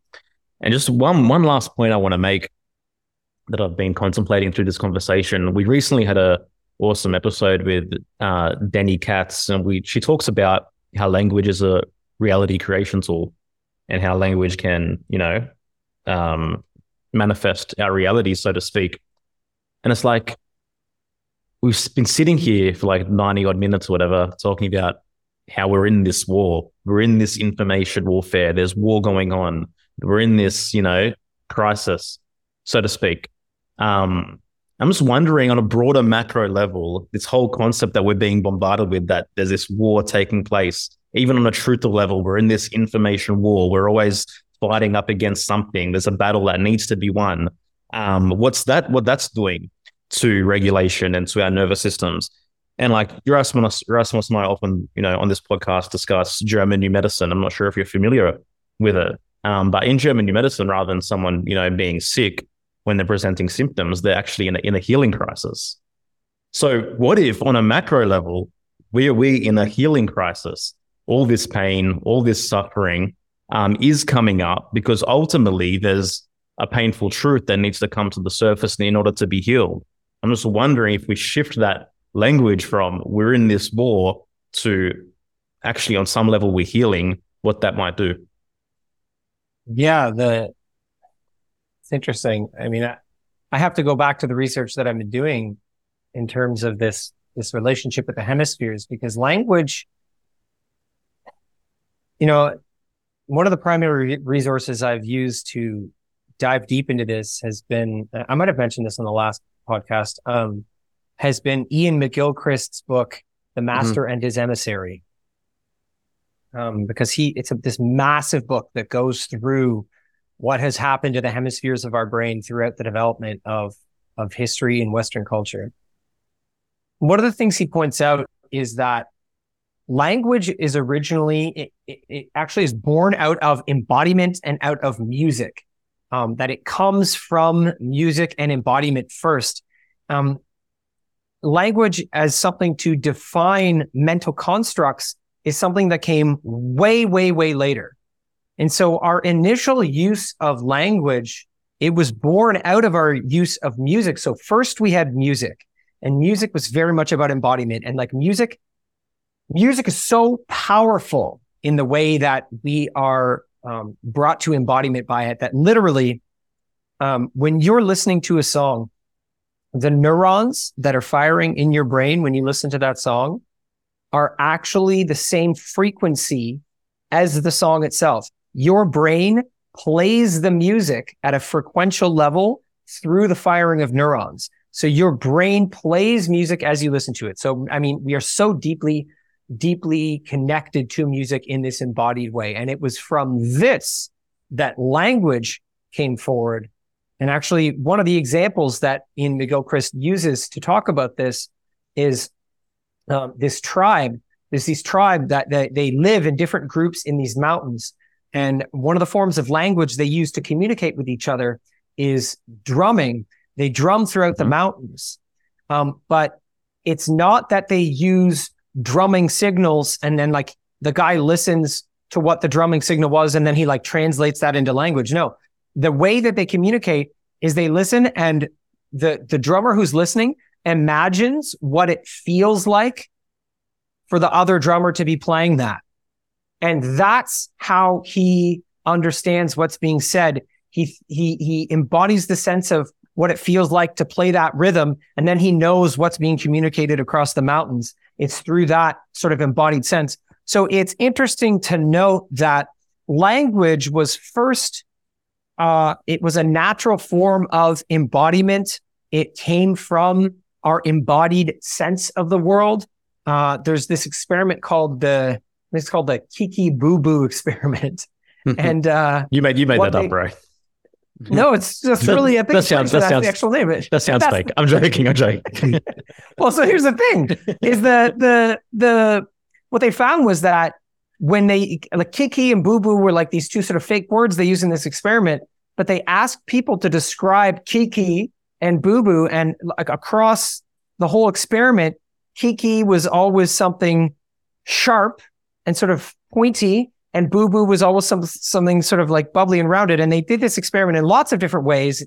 They had, you know, lots of different uh, ways of ensuring that the data was correct. It was a pretty high end study, but the point was that um, language was initially born, the way we formed words was out of our embodied experience of the world. So the way we experience something, we made a sound that was in, in relation to how our body experienced that thing. So it came from embodiment, much like those drummers in the mountains. So this was the birth of language. This was its original purpose. It was an embodied expression of the world we were interpreting. But then again, as we sort of move throughout history and things like the Industrial Revolution and Enlightenment occurred, language's role changed and it became something sort of separated from the embodiment.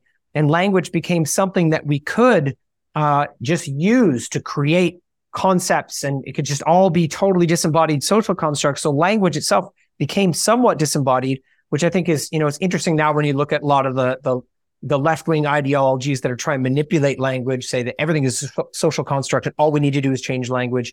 When you look back and say, hmm, actually, the original words we had for a lot of these things were from embodiment. I think it plays to what you're saying is that there are ways, there are embodied ways of, of using language to interpret what is going on um, that I think might be healthier. And when you look at that German new medicine perspective, you know, is that not what's going on with us on a regular basis? Like, I know that when I process something like this, like, you know, COVID or this war that's ongoing, I always come out the other side of it more healed, more aware. I've used it to grow and like to, to become a better person. If that is happening on our level, could that also not, like you're saying, be what's happening on this macro level and that does, that relates to this, I think, collective embodiment and this collective move towards hopefully the right hemisphere that we are moving through a kind of initiation into greater awareness of who and what we are and where we've been and what has happened. And you're right. Like we should be using language that grounds us in that narrative, you could say, that meta narrative, I Mhm. guess is what Mhm. you would call it. I think that's a really healthy Yeah. way to look at it. And probably, you know, right now in this moment, it makes me want to just make a bunch more content that's more grounded in that. Yeah. Well, also too, if you think about most people are living in this conflict active state or sympathetic state. So on a macro level, if we take time before we make decisions and we get more in touch with like the nuance of our wave and we live more in this parasympathetic place, you know, what will that do to the world? You know, so again, it aligns again with like the two phase healing system from a GNM standpoint. So it's interesting to look at it in a macro level. I think those things are ongoing all the time. Like the the collective journey is, um, I mean, you know, from the human design perspective, I have a lot of collective circuitry, so I go there very naturally. Mhm. Um, you know, that's something I, I always return to is like, what is the collective story? How is the collective navigating this right now? You know, how might it help us to pull back and and look at this from a collective perspective? Uh, That's just always been healthy for me, and it's always something that I naturally want to offer people. You know, it's like Mhm. if you're entrenched in the narratives of this ongoing war, well, what do you think it looks like to an alien watching one of those missiles launch off the Earth and go somewhere else? Just like sit for a minute and think about what the alien sees, because they are not in our narratives.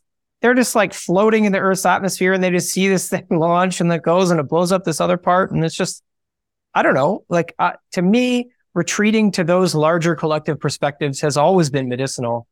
Um, Mhm. And uh, arguably, if you looked at this from a human design perspective, you could say that there's a lot of people who let, they may have like a lot of tribal circuitry. Yeah. Uh, they may be pure individuals. Um, and so they're just going to stick with their individual perspectives. And that's, you know, that's valid as well, right? That what we need is a variety, is the incredible variety of human designs that are already existing. But as far Yeah. as what I can offer, I, you know, I do agree. I agree that we, we, we do have to rediscover these collective ways of seeing the human story so that we can um, regulate and embody what's going on in, in a different way. Um, because, you know, if you want to stay disembodied and dysregulated, then sure, it's endless materials Yeah. for that. Go for it.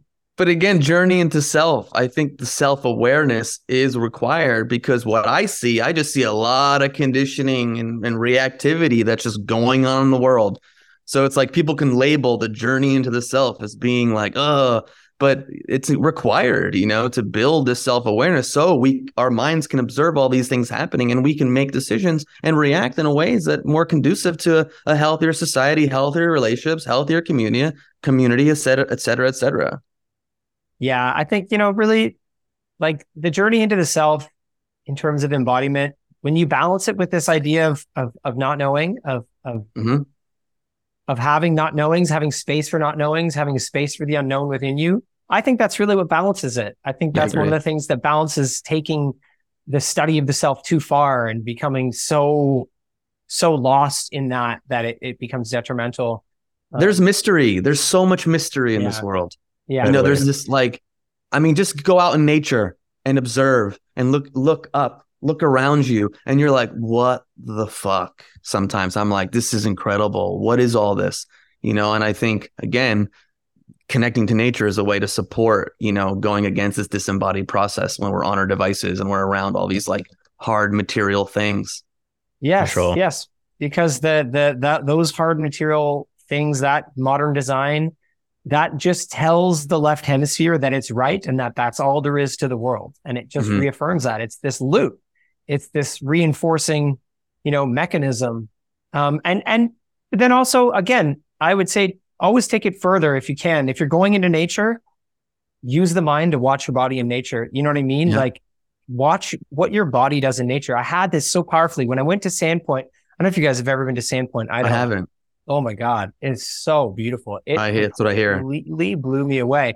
I didn't know what I was getting into. I, I hadn't really looked it up. I was more focused on preparing for the conference, getting my materials ready. I had to rent a car and drive from the airport.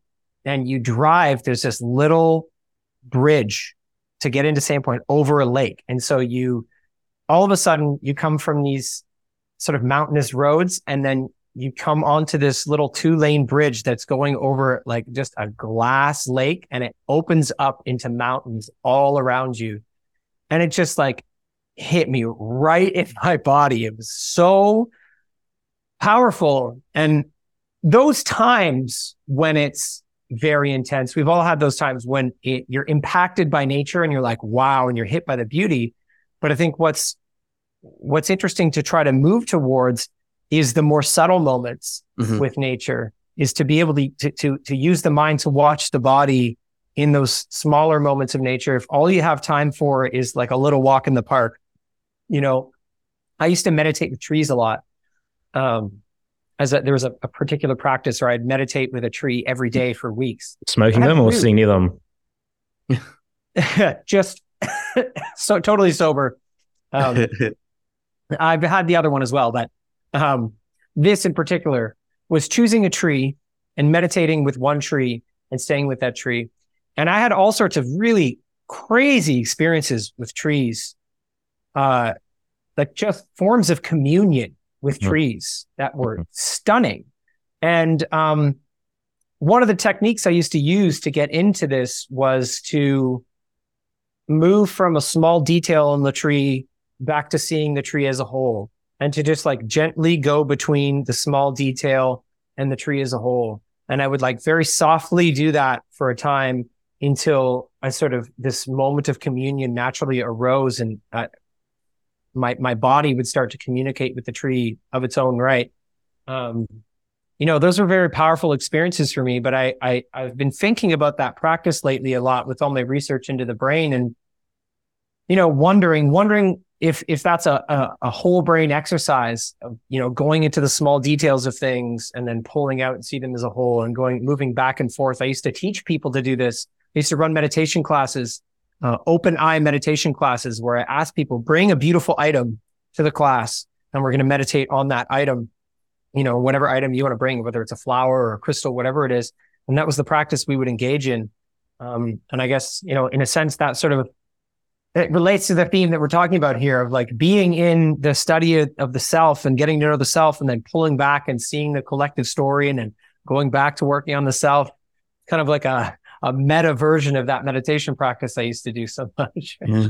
You're inspiring me. We have like 300, 400 year old oaks on our property. So Ooh. um, be great to to go You out know and what? commune with them. if you're going to do it, if you can, if you can handle this, here's what I really recommend. This was one of the most powerful experiences I had with meditation in my life. If you choose uh, a time in the morning and a time in the evening that you can meditate each day, um, and and try to mirror it. So let's say it's like 9 a.m. and 9 p.m. And if you maintain that practice rigidly for two weeks, um, your meditation practice becomes embodied. And what I mean by that is, um, your body starts meditating without you at those times of day because it gets plugged into your circadian rhythm.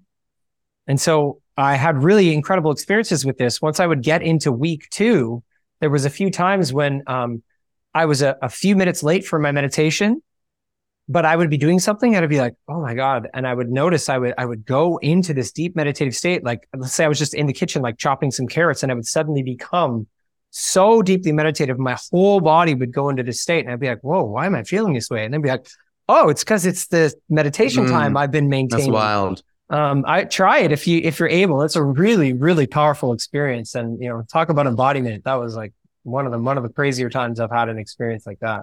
Yeah.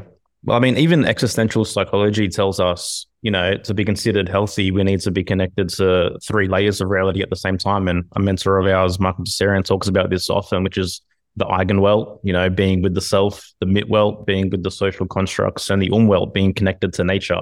And if any one of those levels are out of balance, then, you know, there, there's something that needs to be addressed. So I think it's very, very important what you guys have been sharing for sure. Yeah, this is something that's touched on in my series Superorganism because Joseph, Mhm. I have a section with Joseph Chilton Pearce, and he talks about that, what's happened with that in terms of losing mothers being cut off from their infants in the modern world and mothers not staying with the infants like during infancy and not breastfeeding. And that um, there's actual parts of the brain structure that connect us to the earth as a larger matrix that are basically negatively affected when we're not actually physically with our mother during our most developmental years. And, Mhm. you know, so I'm realizing that a lot of that research in that the content that I did years ago is really the same thing because Joseph Chilton Pearce talks about it as um, intelligence versus intellect. And he says that, you know, we're in lost in a world of intellect and the, the intellect only ever asks, is it possible? Whereas intelligence asks, is it necessary? I like that. And, you know, it's a, I think, a good, simple way of boiling it down. Yep. Simon, man, thank you, brother. Love, I've loved this having this conversation with you. And just in closing, I have confirmed that the Buba Kiki experiment is legitimate. People can look into that. Um, it's it's it's very very interesting actually. I'll ask you quickly, Yerasimos. Like, would you out of Buba and Kiki, which one would you identify as being a round shape and which one as being a sharp shape? Well, to be honest, right when he said boo boo and kinky, kiki, I just thought of the word kinky when he said kiki, and then I thought of a wound when you said boo boo. But then if there's other uh, parameters with the experiment, uh, I would think, well, I mean, he already said that kiki was more sharp, so it's oh, hard. Did he? I'm oh, biased, there you go. I'm biased Yeah. now towards that. Yeah, Um, but yeah, yeah, yeah. It makes sense though. That's what comes up in me naturally is that, you know, Kiki is that sharpness. Um, but yeah, very, very interesting. Also, boo boo has the O. It's- it, it's know? boo-ba, The letter yes. O. It's yeah. So I would think more round just from that also, but Yeah, know if yeah. it has any relevance. No, Anyways, of course. Simon, Um, just in closing, man, how how can our audience, I guess, discover your work? I know simonesler.com. You've mentioned you've got this course coming out. Um, Yeah. So, uh, yeah, you can go to simonesler.com. That's also daughtersofthewestfilm.com, sort of merge them into the same site. I have a video on demand platform there now where people can check out all of my content. So I've got, uh, you know, a few years of content on there now. So, uh, there is my, my documentary cut Daughters of the West, um, which, you know, is a lot of what we're talking about. It takes things into a broader narrative, um, in terms of what demoralization of the Western world has done to girls specifically.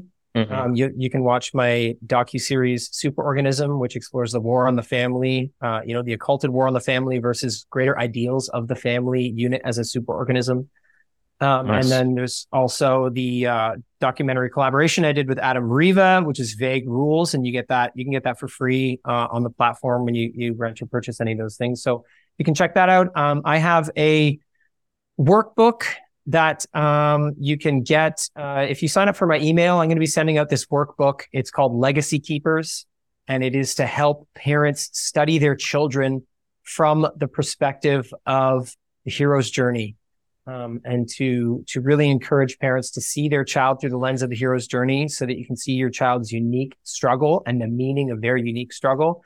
And then to use that information to create rites of passage and forms of initiation for your child throughout their development, because I really believe that this is a, a form of stability that children are not getting that they need, that we need rites of passage to help children uh, embody the meaning of their struggle as they move through the difficult phases of life, especially adolescence. Um, and so I'm writing a larger book about legacy keepers and all my research that backs that up, but I am going to be offering the workbook through my email newsletter. And then, yes, you can also uh, keep an eye out for this free course that I'm putting out. It's a three module course, and that's going to be leading up to basically a masterclass I'm doing on everything I've talked about here in terms of the cognitive battlefield and navigating, you know, a lot of what's going on. Um, so I'm going to be offering that, and uh, people can find me most active on Instagram. And um, I think I think that's everything that I have going on right now. Follow my Substack, I guess, as well. Yeah, I love everything you put out. And for everyone or new listeners that, you know, have come on after our first episode, watch Cut. It's a great documentary. Uh, support Simon. Appreciate you, man. Appreciate everything you share and, uh, you know, keep doing your thing. yeah, Thanks, for thanks. sure. Really glad And- you guys are out there. Yeah, yeah, and head head back and watch episode 119 as well, guys. Our first episode with Simon. A lot of context for what we've talked about here, definitely. Simon, bro, you're a legend. I'm glad you're alive. I'm glad to know you. Um, and to everyone else, thanks for listening. Take care. Mirrors, I'm seeing through the illusion. Waking up in a time they think you're in a delusion. Somebody set the alarms, cause they be too busy snoozing. I'm in a DeLorean. Fast forward and